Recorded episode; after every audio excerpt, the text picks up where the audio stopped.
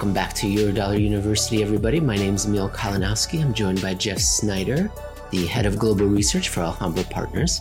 And last episode was a big one. We talked about the Eurodollar futures inversion, the curve inverted, and how that's happened before and that it doesn't augur anything good for the global economy. We're going to check back in to see where the curve is today and check in on bond markets around the world and just do an update.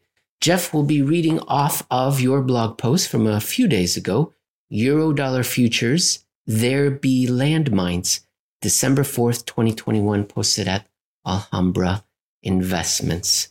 And Jeff, where do we start out? I suppose you start out by telling us that once the inversion happens, we shouldn't expect it to keep inverting, to keep doing something. There was just sort of a trigger, and then we'll check back in later. But you said that it turned into a, a running tally. Yeah, usually, or at least by historical experience, in the initial first phases of inversion, there's just a little tiny couple basis points of upside down, and then it stays that way for quite some time. And honestly, it seems like, oh, it inverted. Now what? You know, after a couple months later, maybe it doesn't even look like it's moved all that much. In one sense, it kind of gets really boring from this point. We had the inversion, and then let's come back to it in a couple months and see what's happened. That's really what we were expecting is that you get this little tiny inversion and it kind of sticks around as little tiny for a while while and not really much interesting to add to it once it's happened. And you could easily dismiss it. Then you can say, oh, it's just a basis point and it hasn't changed for months, so we can ignore it.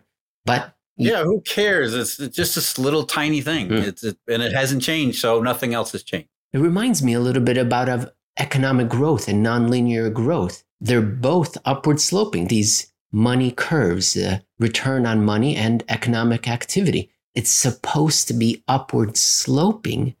And so, even if it is a tiny bit negative, that's way off trend. It's just as we're humans and we have these monkey brains, it's easier for us to recognize the zero line, whether something's positive or negative, And that's what we latch onto. But we're missing maybe the exponential nature of money and economic activity and that there should be an upward sloping trend. And falling off the trend is the key worry. And by day 3 which was a while ago and you update us where we are now you said hey there's still more activity. It's not done. This little dip of the toe into the water. Where's the euro dollar curve now? Has it undressed completely? Is it skinny dipping in the pool? It's changing. You know it's always distorting and twisting because markets are dynamic places and they change all the time and it actually changed a little bit more last week than I was expecting. I figured a basis point, maybe two basis point at the most.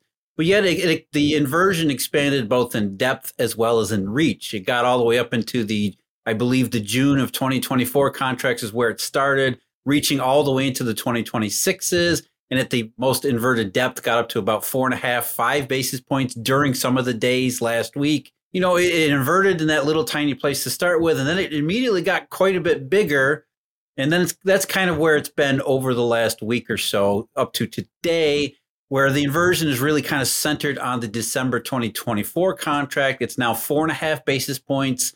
It reaches into maybe December of 2026 intraday. So you got you know, quite a bit of inversion here, certainly more than I was expecting when I initially wrote that. But it's still, you know, it's still not this huge, absolutely massive thing. And what you just said, Emil, is absolutely right. It's not the fact that you know, okay, it inverts and then it keeps inverting, keeps inverting, keeps inverting, gets more and more and more.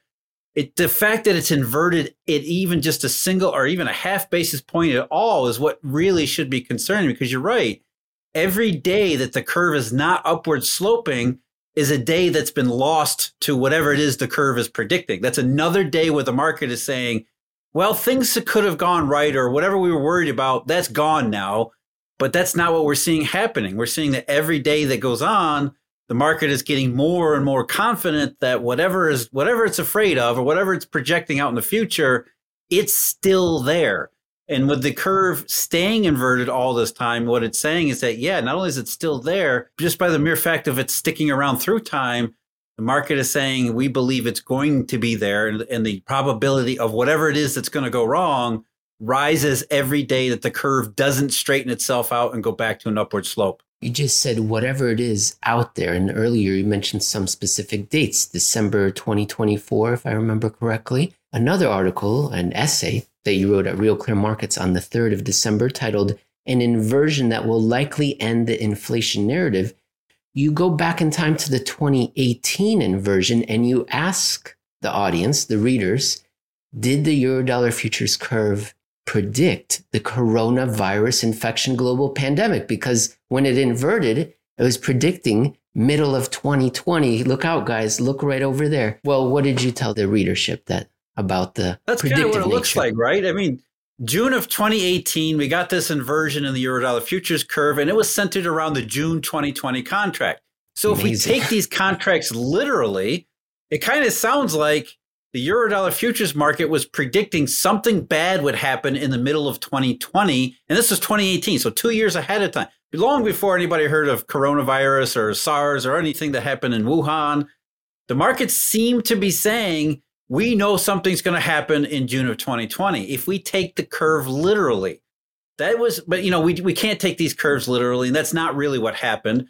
Instead, the market was saying in 2018, in the middle of 2018, that there was anxiety, there was deflationary forces, there were breakdowns in the monetary system, and the way the technical parts of the curve work. We talked about, you know, the whites and the reds, the greens and the blues. The greens and that part of the curve is really where the market has more freedom, so to speak, to price in and hedge against, you know, non-specific future worries.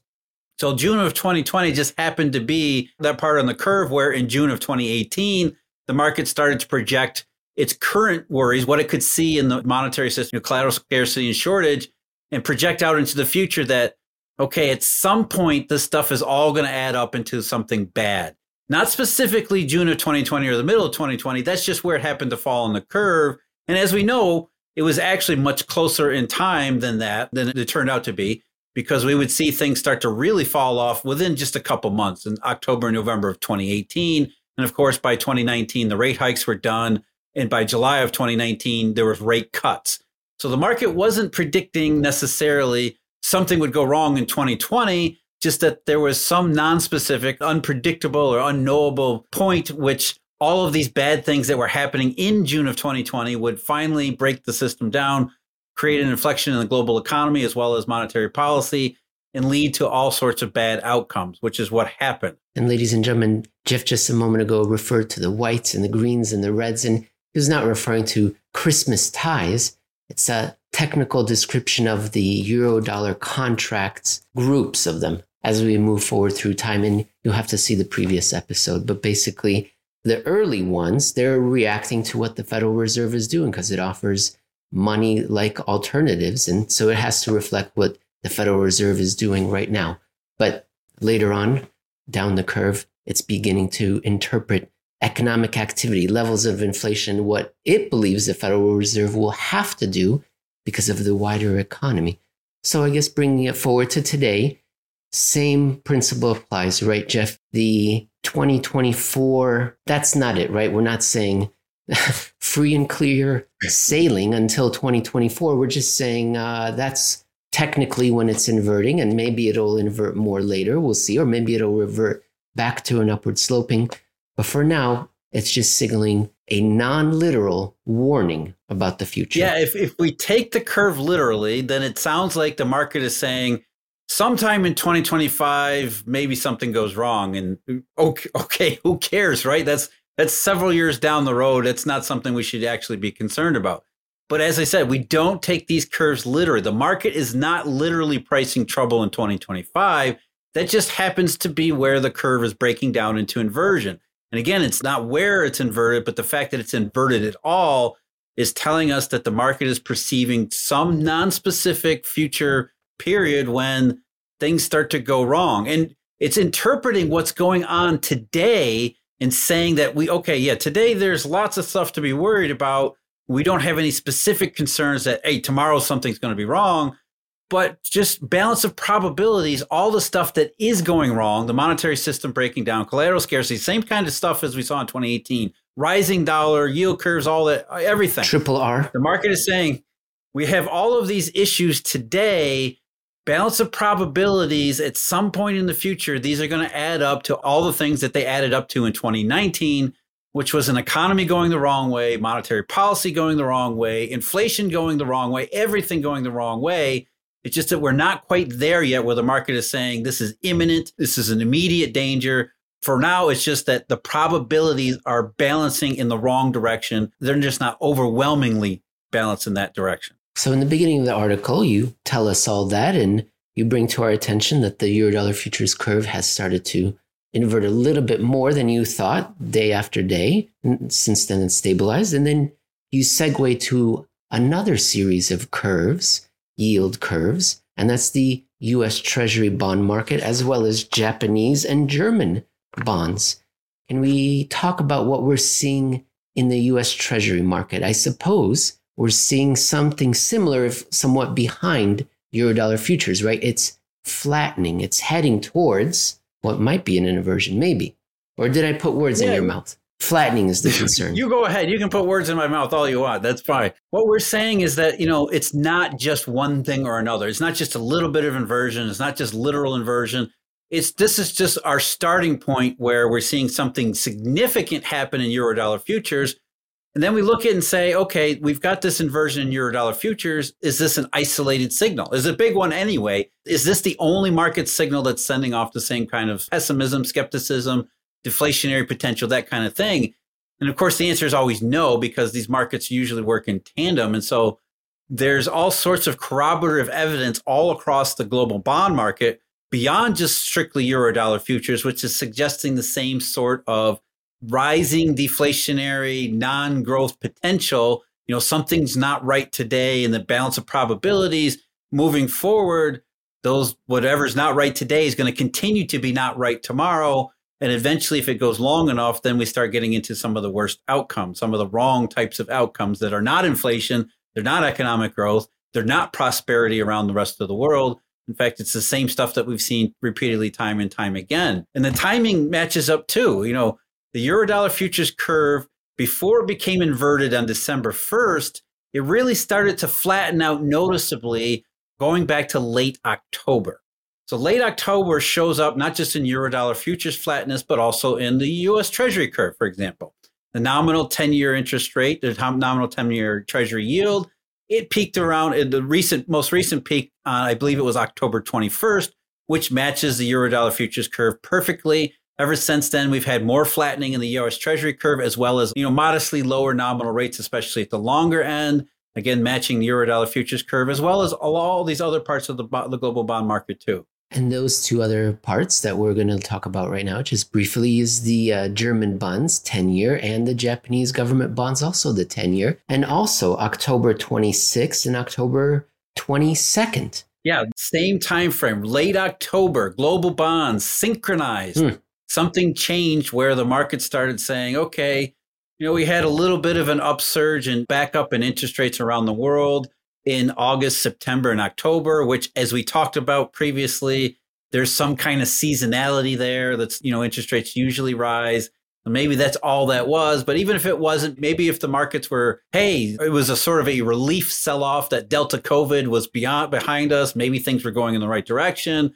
Then all of a sudden, late October hits and you get this globally synchronized skepticism. You get the eurodollar futures curve. You get the dollar rising in exchange value. You get the US Treasury curve, nominal rates falling, JGB rates falling, that curve flattening, the German curve flattening, even the Greek curve flattening. You have global bond markets saying since October that there's more deflationary potential, more pessimism. And don't forget, during this this particular six, you know, what is that? Almost a month and a half now We've seen inflation indices accelerate wildly. In the United States, the CPI got up to the highest in 30 years, but yet we still see all of these curves around the world together in unison saying deflationary potential, not inflationary potential. And again, you know, going back to October, this is not Omicron. It's not the next wave of the uh, coronavirus. It's something much deeper, even if we don't know specifically what it is. I mean, we can guess, there's something going on in the global marketplace. And it's really not just since October either, because we've been talking about this, Emil, since when? I mean, FedWire. Yeah. It goes all the way back to February and March. So we have, you know, nine months, nine solid months of growing skepticism. And as we've been talking about constantly, this series of escalating deflationary warnings, one after another, after another, after another. No matter what happens, it's just we constant stream of them and they get bigger and bigger as we go. You know, it's not only those countries we mentioned, but just looking at it, the United Kingdom, Australia, Canada, France, Switzerland, their bond markets are also, oh, since October, heading the wrong way, rising in price. You just mentioned escalating warnings. Final thing, it's not in your article, but you wrote about it recently. It's the triple R. That's just some, we've talked about it before, but out of China, another reduction in their required reserve ratio, which should sound like maybe it's stimulus, but really it just coincides, as we've seen historically, with just another warning hey, we're seeing something and we're concerned. Yeah, it's another one of those misunderstood things where if, if you read a, a, mainstream media article about the RRR, what it'll say is that, oh, good, the Chinese have flooded the, the Chinese system with more RMB because they've allowed banks they've to unlock some of their reserves and use them. But as we know, looking back, especially historically speaking, that's not what ends up happening. The Chinese cut the RRR in an attempt to offset what is already a deflationary wave, usually an external one that's being registered in China because of these euro dollar problems, the external dollar problem that becomes an internal RMB problem that Chinese authorities try their best to offset with these RRR cuts. So what ends up happening is exactly what you just said, Emil. The RRR cuts are not actually stimulus. They're consistent with another escalating warning where the Chinese are saying things are going the wrong way. So, hey, look out. We're going to do this. We're going to do this RRR cuts again. So in my mind, in my analysis, and I think you probably agree with me to put words in your mouth, Emil, is that I don't think there's any coincidence that we have December 1st, Eurodollar futures curve inverts, which is a big signal that things are going in the wrong direction. And then mere days later, this this past Sunday night, the Chinese say second RRR cut of the year, which is another consistent warning that the global system, the global monetary system, financial system, as well as global economy are starting to really balance and tilt in the wrong direction. Yeah, yeah, it's slowing down. And for anyone that goes skiing or snowboarding, the slower you go, if you hit any sort of little bump, you can get knocked over. I'm sure the global economy is the same way. Jeff, I'm going to segue to part B. Is there any final notes you wanted to share on this general topic before we go? Just keep an eye on the Eurodollar futures curve, but don't be surprised if it gets really boring from here from here on for a little while. Maybe it doesn't move all that much, but as you said in the beginning, in a nonlinear world where everything is supposed to be one way, the the more the amount of time it's not that way, the more the amount of time it's even a tiny bit inverted is a bad sign. Well, what's not boring is the employment situation in the United States. That's what we're going to talk about in part two. And for those of you who are outside of the United States, well, of course, employment corresponds very closely with consumption. And the United States is the biggest consumer in the world. So it's a big story for the whole world as to what's happening with the employment and the labor force in the United States. We're going to talk about it next.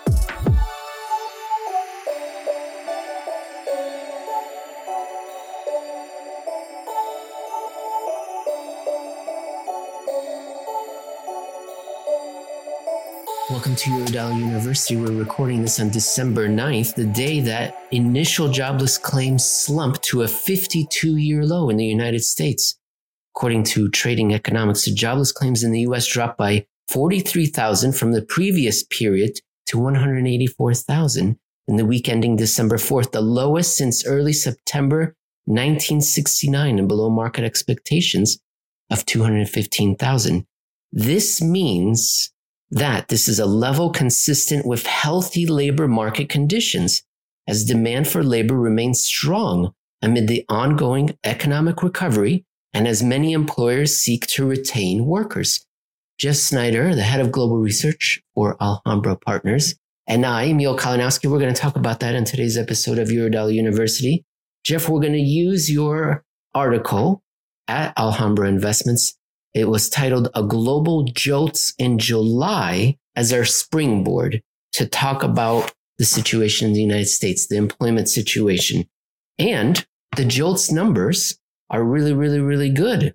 The, well, at least one part of them, the job openings, maybe not a record high, but for October, they were still near ridiculous all time highs. Great news. I think. Yeah, and I think it goes along with what you just said with jobless claims. We have ultra low level of those, which means, which at least suggests that the, the amount of workers being involuntarily laid off or fired is incredibly low.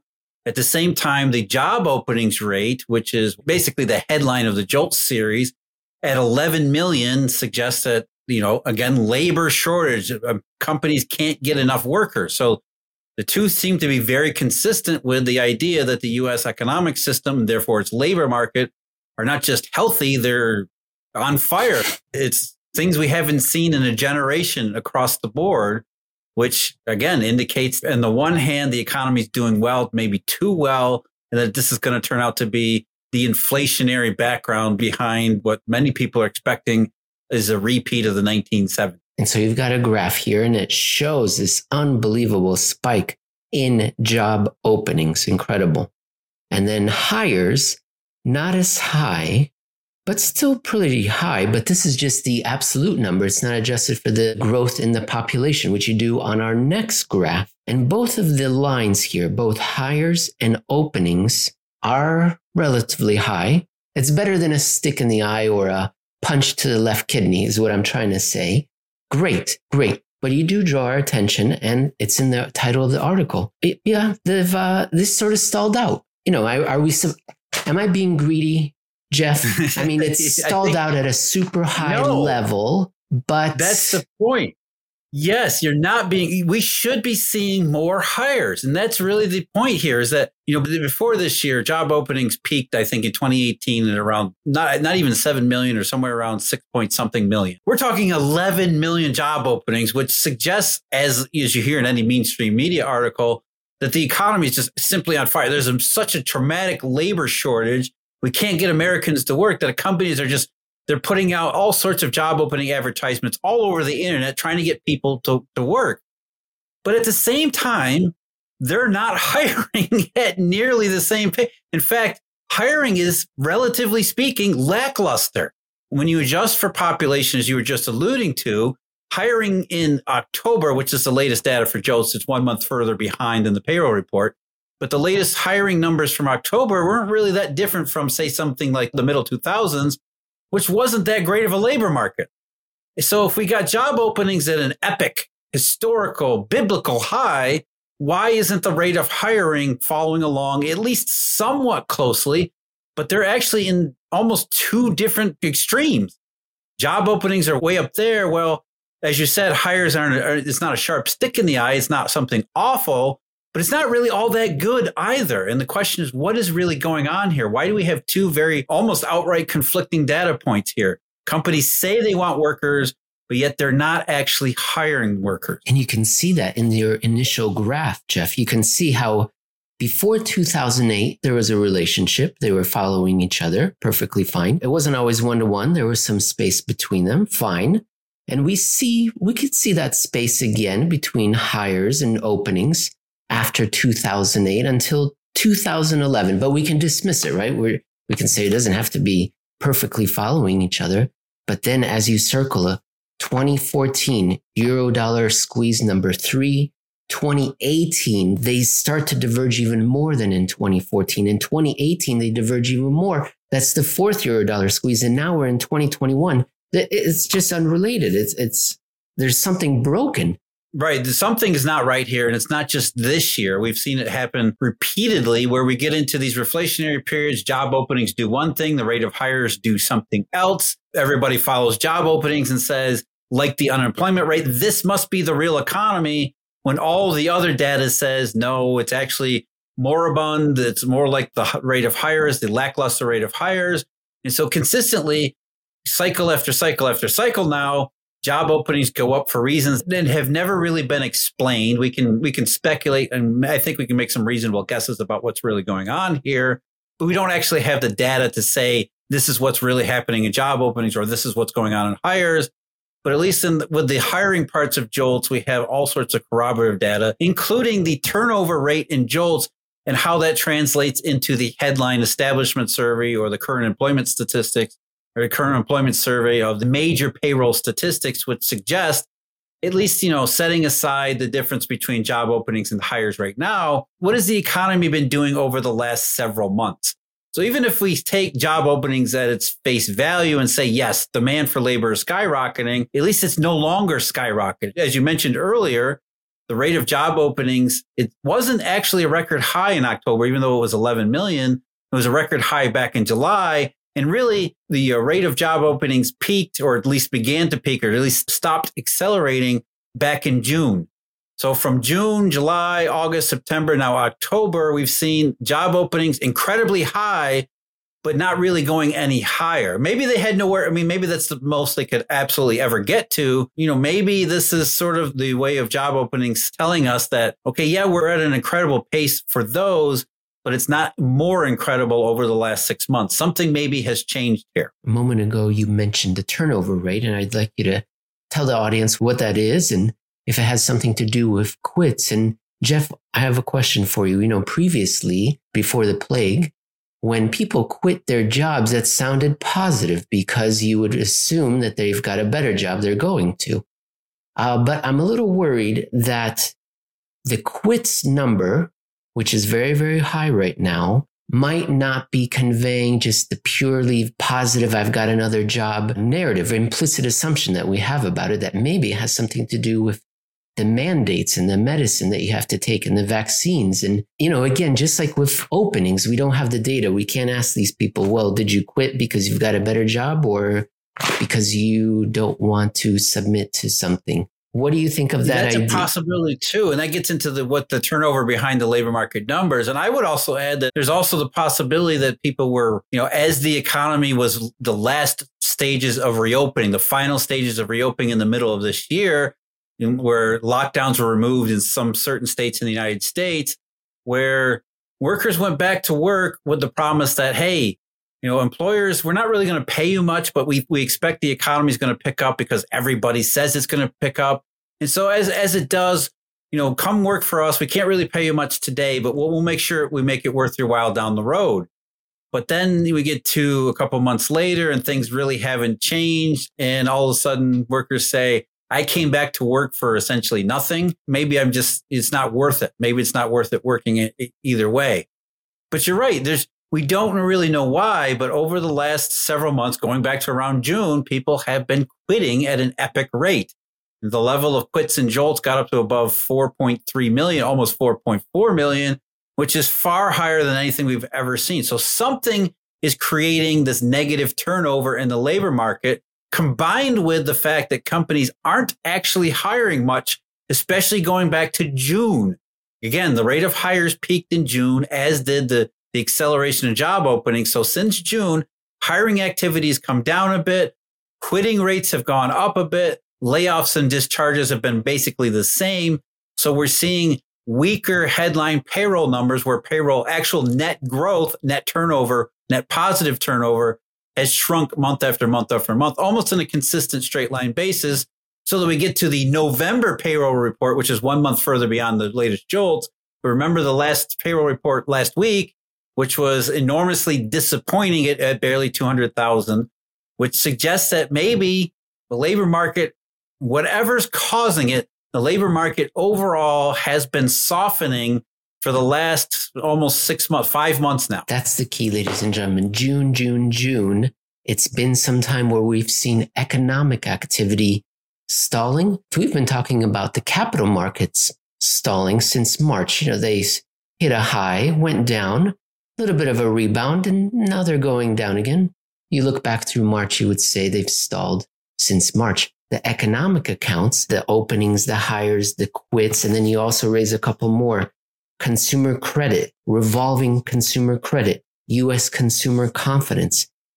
June in Germany, May. So we're seeing something happen around that time period, and you offer a few ideas why that might be. You don't mention any virus in here, Jeff. So I'll mention that's a possibility. Maybe it was the, the virus that did this.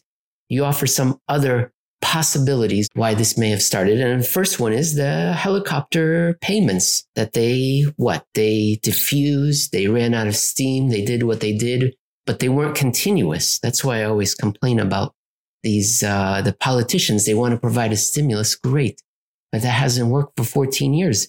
Why don't they try something new and provide a stimulus every single month? That might work. I know we're getting off track, but the point is, don't give them any ideas because I think that's what they want to do. They, do they? I really don't think they do. I don't think they're taking it seriously. If they wanted to do it, they would do it. I was looking at Franklin Roosevelt's uh, first hundred days in office, and he had I, don't know.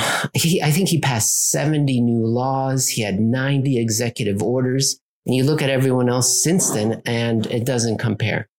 It doesn't compare. No, it seemed like that, that was like you know, I'm going for it. Something's desperately wrong, and I maybe I didn't do it right, but I'm doing yes, that's something. it right there. That's it. The the fact that during the obviously during Roosevelt's first hundred days, everybody knew that we're stuck in the worst depression in American history. You know, there was no inhibition, mm. nor should there have been. You know, nowadays it's okay. Yeah, we knew the coronavirus recession was going to be bad, but it seems like we got out of it.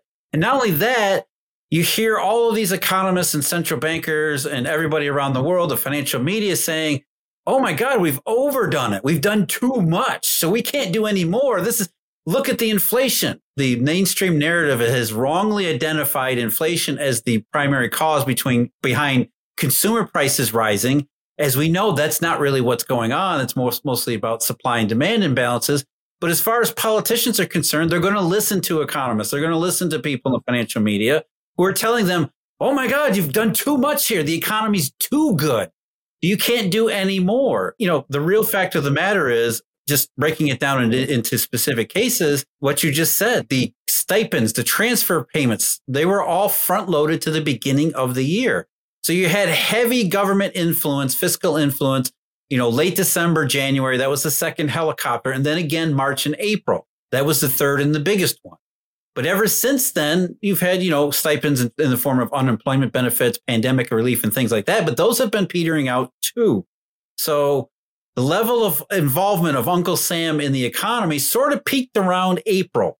And ever since April, it's been less and less and less. So yes, there's going to be some lingering effects to some, some people who didn't immediately spend their stimulus stipends and have been waiting to do so. But by and large, starting from that perspective, what we what we would expect is that yeah, there would be a frenzy of activity closely associated in time and calendar with the fiscal interventions, and then it would have less and less of an impact over time to the point where it might actually have a negative impact if people went too far during that initial frenzy period. Contrary to econometric models, which think that there's a positive multiplier here, and if the government spends, that leads to other spending and other spending and other spending, in a continuous virtuous circle, that never happened. And so, and realistically, would expect that there would be a slowdown at the very least from the frenetic pace that had been set by Uncle Sam earlier in the year. So the fact that there's a slowdown in the second half of the year really shouldn't be surprising, but yet it is because you know the mainstream narrative is set by econometric models. Another issue that you raised that possibly set things off on the wrong foot in June was uh, oil, gasoline, energy prices. And you remind yeah, us that quote unquote inflation itself, yeah, right? Don't be careful I mean, what you wish for. Inflation yeah, exactly. creating central bankers. You got the inflation and, but it was in energy prices. Yeah. Yeah, this is something that you and I talked about with Bilal Hafeez a couple weeks back, where he said, you know, he pointed out historically speaking, you get an oil price shock, you expect a recession not too much longer thereafter because those two things correlate. You know, when oil prices go up, as long as it's not because of inflation, we don't expect that to go up, to continue to go up. We don't expect that the economy is going to easily absorb the oil price shock because there isn't the money flowing behind it that will allow it to continue to go up. And essentially what you're doing is you're, the energy sector robs a lot of vitality and activity from other parts of the economy that then these other parts of the economy, which suffer the consequence of essentially the fact that we need energy for everything. And if we have to pay for energy, we can't pay for other things. Then overall, given enough time, you would expect the economy to start to slow down to the point where it becomes into, you know, a realistic recessionary danger. In fact, historically speaking, that's the, the two actually go together pretty well. They have an oil price shock and a recession not long thereafter. So, you know, oil prices and gasoline prices they aren't really that much higher than they were three years ago, but the rate of change has been incredibly big. So the acceleration has been sufficient enough that we would expect some sort of deflationary growth slowdown backlash just from gasoline and energy prices alone. And then, of course, speaking outside the United States, Europe in particular, where the prices of things like natural gas have just exploded upward, it becomes an even bigger deflationary slowdown issue because now energy prices in you know things like heating, basic living necessities have gone through the roof even further than gasoline. So slowdown from from an oil price shock, those two things usually do go together. So to summarize, there are some good uh, measures in the United States employment situation, but there are more measures that suggest some sort of stalling in since the summer. Jeff, help me segue to some other topic. That's the end of this episode. Is there anything? Save yeah, me. so I think the segue, or at least the takeaway, should be that you know what we were expected at the beginning of the year, including in the bond market and fixed income and global credit markets, was reflation continuing. Good times. The the end of the pandemic was in sight. Tremendous fiscal stimulus that was going to create a real recovery virtuous circle. And then we get to February and March, and then the global bond market started to say no.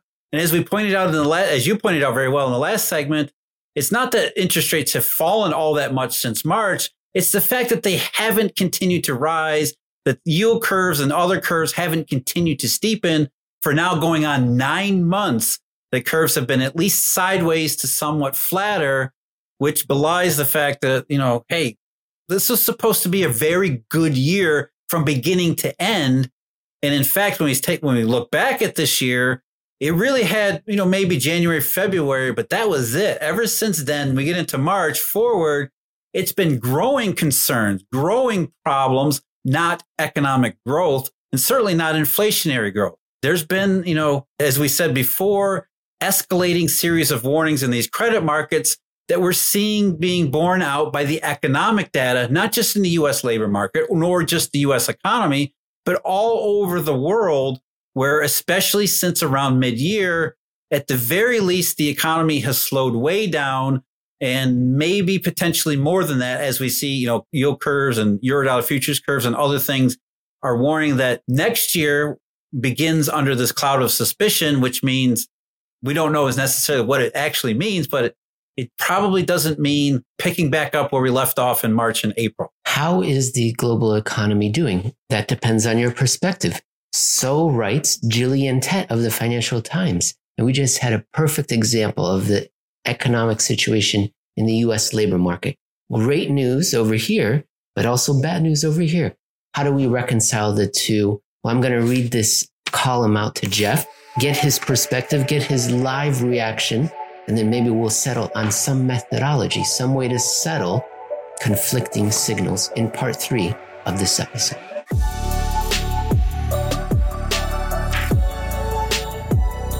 How's the economy doing? That depends on your perspective. So writes Gillian Tett of the Financial Times just this week. And Jeff, we're going to talk about Jeff Snider, the head of global research of Alhambra Partners. Jeff, I'm going to read this out to you because she writes that she explains why we need a new view to supplement more traditional models. So I'd just be interested in your perspective on some of these items that she raises here. Okay. So the current state of the US economy is sparking much head scratching. Hmm. Some data seems to be cheering. Great. Spending on durable goods, for example, rose 1.3% in October, twice the expected level. And of course, Jeff, you jump in whenever you want to. And Deloitte projects that total consumption and expenditure will have risen by a whopping 8.1% in 2021 after shrinking in 2020. That is partly a catch up effect after the pandemic lockdowns, but consumers have benefited from stimulus checks, a booming stock market, and an apparent abundance of jobs. Indeed, there are currently 1.4 vacancies per unemployed person in America, a historic high, and a record 4.4 million Americans voluntarily left their jobs in September. We just talked about this in part two. It sounds great. Yep, job openings record high, labor shortage, all that stuff. I don't know why she threw in the stock market, but why not? I mean, eh, people talk about it as if it's a that the stock market actually discounts reality when we know that it doesn't. So, sure, record high stock prices, wealth effect, all of the theoretical economic models seem to say job openings are right. The economy is not just robust, it's incredibly robust. Almost too robust. It's a daring gamble. Well, that's, yeah. Extraordinary. Too much. We've gone too far. Yes. It's inflationary now. Okay, so here we go, part two. But on the other hand, yet other data are far less festive. If jobs seem plentiful, wage growth is still relatively subdued by historical standards. And though American shoppers are spending, their mood seems peculiarly glum. In November, the Michigan Consumer Sentiment Index, a monthly survey that gathers information on consumer expectations regarding the overall US economy, was running at 67.4, a 10 year low. And some yes, lower than 2020. Let's stop here for a second mm. because yes, consumers, as she pointed out, they've been buying goods by at a historic rate. There's no question that consumers have been shopping on Amazon, whether that was the pandemic or now just because they're spending money that Uncle Sam gave them. Whatever the case, they are buying goods at an incredible rate. However, they are not consuming or purchasing services at even the level that they had before the pandemic. So overall, consumer spending is not in any way, shape, or form like it is from specifically durable goods or even just the goods economy overall. That consumer spending, consumer spending, including services, is actually well behind where it quote unquote should be if we hadn't run into the COVID virus and the unnecessary reaction to it and the recession in 2020 and the lack of recovery since then. So, on the one hand, the goods economy looks like it's robust, inflationary, all that. But on the other hand, when you look at the wider context of the US economy, you start to think, yeah, well, we bought goods because we're not buying services. So we're not actually adding more or doing more. We're just doing more of one thing and less of another. And that creates all sorts of incredible problems too. Logistical. So, shipping, yeah, transportation. I mean, where, where does these supply shocks and everything coming from? we, we basically rewrote consumer behavior in the space of 18 months. So that's going to be an issue. So consumption of goods, it is not only back where it had left off, right before the coronavirus, it's now above the trend, the medium to long term trend, right? But if we look at it at services, you said it's not back to where it should be, meaning have we recovered back to whatever the 2020 high is, but we're still way nope. off. Okay, so we're not, not even we haven't even recovered to 2019, the fourth quarter of 2019 levels, let alone where the, the trend had been before the interruption in 2020. So we're not even back to even yet. And here we are almost two years later. So that's spending on goods way up, spending on services way down, balancing it out, we're behind. She continues to just inform us regarding the consumer survey, the Michigan one, that it's, as you said, 12.4 percentage points gloomier than in November 20, near the height of the pandemic. Jeff, I recently saw and I sent you this study where they used the Michigan Consumer Survey and the Conference Board Consumer Survey as a predictor of recessions uh, where we know that the US bond market is really, really good at predicting these recessions whenever it inverts. Well, this recent study found that yes, if you look at it this way and if you squint your eyes, yes, US consumer sentiment with these two surveys is a predictor of recessions. And they're saying, hey, right now, we're at that level. We are at that level predicting a recession. Jeff, you jump in and tell Not the audience that, that, as we talked, Emil, as we talked about in the last segment, it's really consumer confidence in the University of Michigan survey, as well as to a lesser extent in the Conference Board survey. Where did those peak and where did they start to reverse? June. Mm. It's consistent timing across the board. So we've seen labor market cool down in some of the indications, including the headline establishment survey. We've seen consumer confidence sink over the last, you know, five or six months, the second half of 2021. And it's not just in, in terms of at least the University of Michigan's numbers, it's not just that consumers have gotten a little bit glummy. The consumer confidence has simply collapsed. And again, as you pointed out, it's worse than it was not just in November 2020, it's worse than it was at the bottom of the recession in March and April of 2020. So something is not right here. Consumers are glum, yet all we hear about in the media is how the, the economy is awesome. Everything's good. Jobs are plentiful. In fact, jobs are overabundant. Employers can't hire. But yeah, as you also pointed out, wage growth is nothing really to, to, you know, is it really that good? Are we really seeing wages rise? Certainly not rise at the rate we would expect if there actually was a labor shortage. Because as we always say on the show, there is no such thing as a labor shortage. There is only businesses who are, for some reason, refusing to pay the market clearing wage because if businesses paid what labor wanted, there would be no labor shortage. So if businesses aren't paying the rate that labor wants, then it must be something else. And usually over the last 15 years in particular, that has meant the economy isn't as good as everybody says it is. And the businesses can't pay the market clearing rate for wages because of macroeconomic reasons. So we're starting to get the feeling again here, just from this article and the way it's being set up, that it's, you know, very much like 2018 or 2014. The economy seems like it's doing well according to these certain statistics, but everything else kind of makes it sound like those statistics are looking at something else differently. Maybe they're just not appropriate for these times.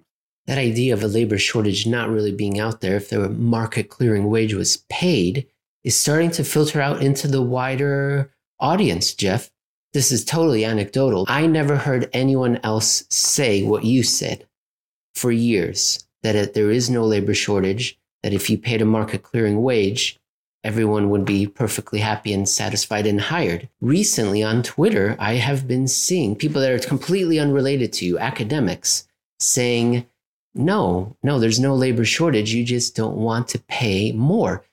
And of course, you know, we can go from there as to whether or not that's because businessmen and women are greedy and terrible and awful, or because they don't see an, a profit in the future and they can't take that risk on, which we've talked that's about. That's it, right? Absolutely. Yeah. It's, it's, it's a projection of the future. It's because in an actually booming economy, what would happen is businesses would say, business is so good now and it's going to be so good in the future.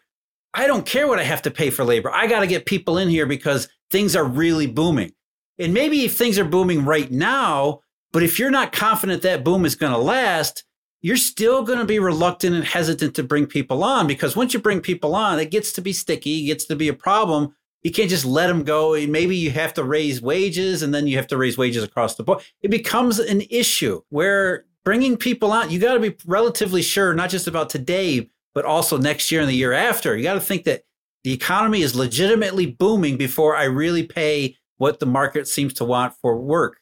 And if you're reluctant to do so, it's not because there's a labor shortage, it's because of there's an economy shortage. Yeah. Uh, well, that message is filtering out there, Jeff. I'm seeing it more and more. Back to Miss Tett. I suspect there is a psychological issue too. One reason inflation sparks such gloom is that price hikes have been so unknown in recent decades that a generation of consumers does not know how to parse the current outlook. The down. Oh, no, I'm sorry. We've seen this before, and we're not children. You know, anytime a writer feels the need to treat their audience like children, oh, you, we're not used to inflation, therefore people don't know how to handle it, so they're extra gloomy. No, we saw this, you know, 2011. We saw it to some extent in 2018, just three years ago, hmm. when oil prices and gasoline prices were almost as high as they are now. And you didn't see this kind of hand wringing and pearl clutching back then because the, you know, there was no reason for it. So I, you know, if you're if you're if she's trying to say that, you know, the reason people are gloomy is because they don't know how to handle consumer price increases, no, I'm sorry, I don't buy that one at all. Especially since consumer price increases have happened. They just haven't stuck around. That's why we've had this disinflationary environment it's not that the consumer prices have been flat continuously for a dozen years. They've been overall not so not rising in a consistent rate. They've been more lumpy and, and grouped together, like 2008 mm-hmm. or 2011, or to a smaller extent in 2018. It's that the fact that the consumer prices accelerate and then they fall back, which is kind of what we're looking at here. So maybe uh, consumers are glum because unlike some people, economists in particular, and people in the media, they realize what's coming next might not be 1975. The downbeat mood reflects disorientation as much as tangible pain. Moving on. So even if they are happy to spend money right now or to walk away from the jobs they dislike, they feel scared about an uncertain future. This possible psychological explanation is, however, just a hunch. we do not have much data on how consumer time horizons may have shifted in a wider sense. And this brings us to another important point. Economists and policymakers need to upgrade their systems for tracking the economy right now to blend quantitative and qualitative perspectives. Yeah, I and I think that's, that's, a huge problem. And she's missing the point here because I think she's got it, mm. which is that consumers, unlike economists and media personalities, understand the last 15 years. That every time they're told to expect inflation and economic acceleration, we end up with a false dawn. So, you know, it's once bitten, twice shy for consumers where it isn't for everybody else. So consumers might be glum because they realize on a, on a very personal, intuitive level, we've seen this before. Every time you say the economy is about to take off, it never does. And so we grow pessimistic because you said it was going to take off in 2021, but this year hasn't really worked out the way everybody said it was going to. We're starting to grow pessimistic, not because of inflation, but because we've seen how this movie ends. We know what's coming. It's not an it's not an acceleration. It's not inflation. We go back into a moribund, disinflationary or deflationary economy around parts of the world. So maybe consumers are actually smarter hmm. and more attuned than we give them credit for, and that the reason they're return, they're becoming glum is because they know what's coming. They know what's happening. Like the bond market, they can see yes, stock prices are through the roof, and consumer prices have accelerated, but that doesn't mean what comes next is inflation or growth it likely means the opposite. Consumers might actually, you know, like workers, we've talked about this before, right? Workers that are not flooding back into the labor markets. They're staying outside of the labor force because they know on a very personal, intuitive level, the labor market is not robust. It's not worth their time even looking for a job because they know there is no jobs available at wages they want, they want or need to be paid. So workers are not going back into the labor market, which tells us something about the labor market. Consumers are glum. Maybe they're spending on goods, but they're not spending on services. So maybe they're telling us as well something about also the labor market, as well as the macro, macro case in general.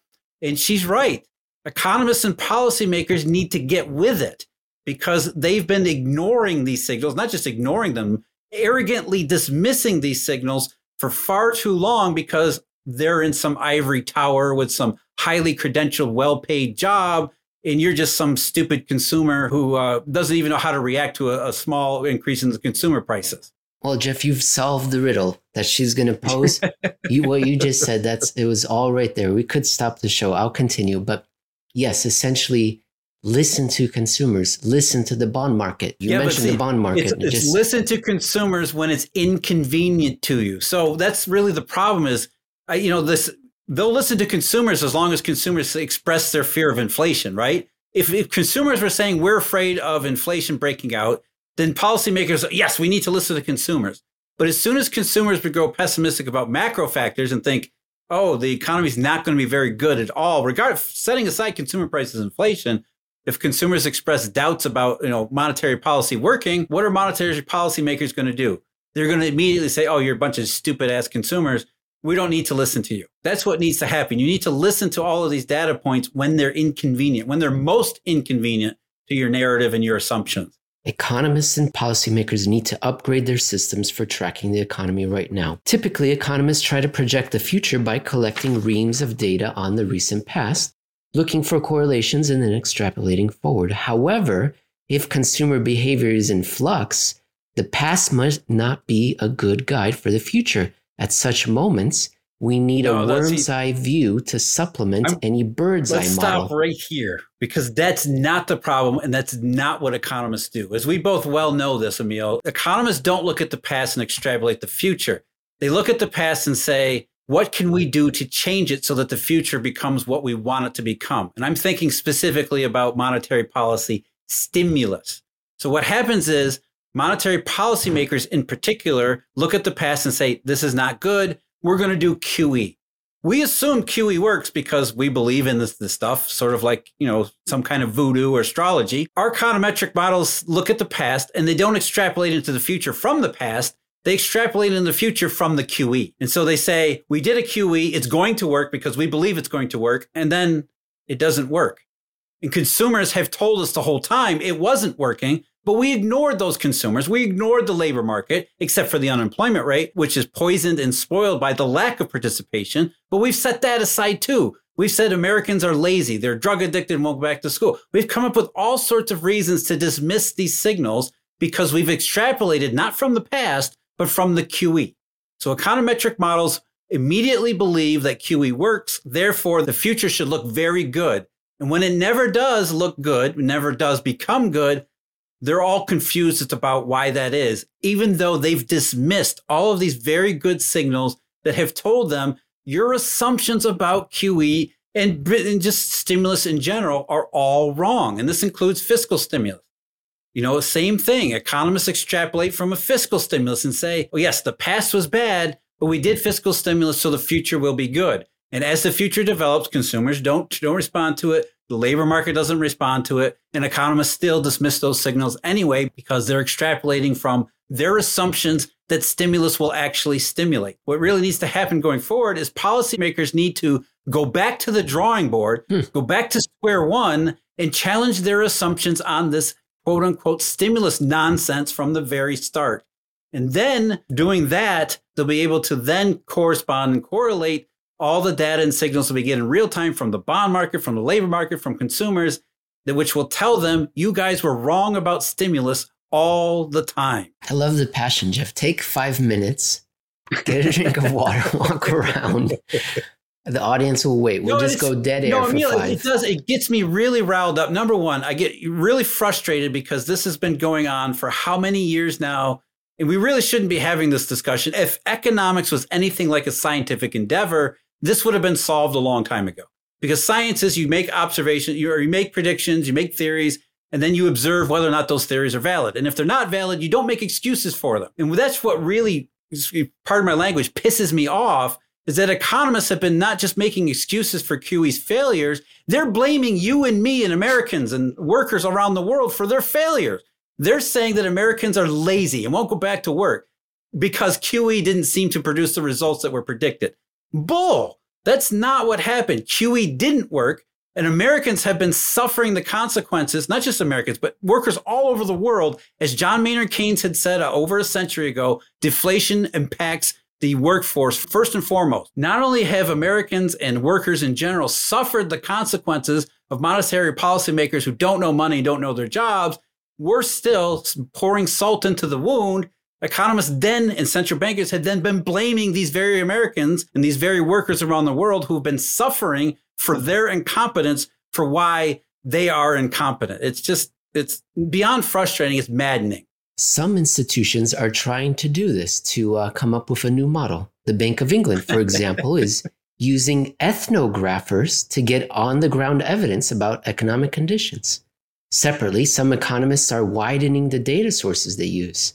Albert Cavallo, a Harvard economics professor, has recently, has recently used online real time price data to track inflation in a manner that is far more timely and accurate than official consumer price indices. But far more could and should be done. The more that different data signals seem to send conflicting messages, the more important it becomes to combine those bird's eyes and worm's eye views. Rarely has the state of the economy been so fascinating, but so hard to read. The end. No, see, it's only hard to read if you're steeped in the central bank culture. If you start from the premise that central banks are central banks and they're all powerful, then all of a sudden all this stuff becomes hard to read because you expected central banks to be very efficient and to be very successful. And it's very clear that they haven't been. And so even the fact that this article has been written, even the even the subject of the article where central bankers are questioning their own assumption is in one sense a good sign because they realize hey, we've we maybe we did screw up here. Maybe we didn't deliver on all the promises that we made, and that's that's a good thing. But yet they still can't break free from the uh, these assumptions that these are central banks, that monetary policy does work or fiscal policy does stimulate when maybe those things don't happen at all, and maybe we should listen rather than tell everyone what to think. We should listen to what everybody else is saying. What people on the ground have been saying all along about the way things actually are. And the way things actually are, are nowhere near the way they should be if all of these basic assumptions about QE and fiscal stimulus were anywhere close to accurate.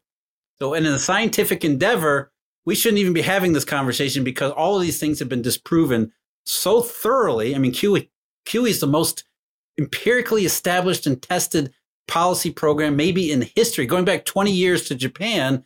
And yet, to this day, people still call it money printing. The media articles still say it pours trillions of dollars into every economy when none of those things are true.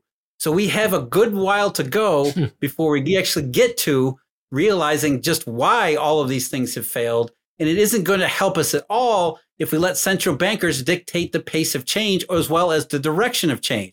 Oh, we need to measure, uh, we need to measure inflation a little more accurately. No, you need to go out, go back to the drawing board of your Harvard Ivy League mathematics statistical education, not economic education, and start challenging your basic assumptions about what it is you actually know and think, then we'll start to get to make some progress. This is not about fine tuning anymore. This is about starting from scratch.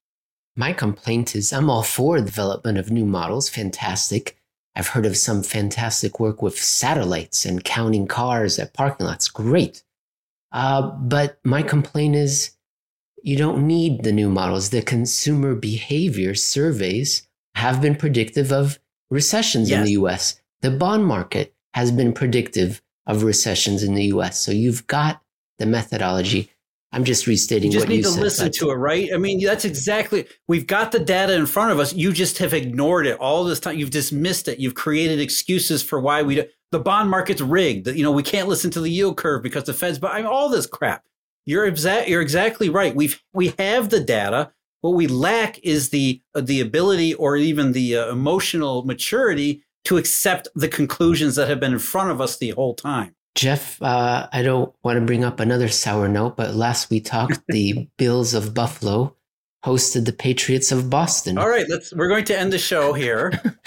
it was a wonderful, wonderful game. I love that windstorm. And the good news is there's a rematch, so the Bills will have a chance to get revenge. I'm going to ignore the last 30 seconds and everything that you just said and pretend that none of that happened. I'm going to be like an economist and stick to my old model in which the Bills were actually a good football team. Editor, please cut out the last 55 seconds. I'll talk to you next week, Jeff. All right, take care, Emil.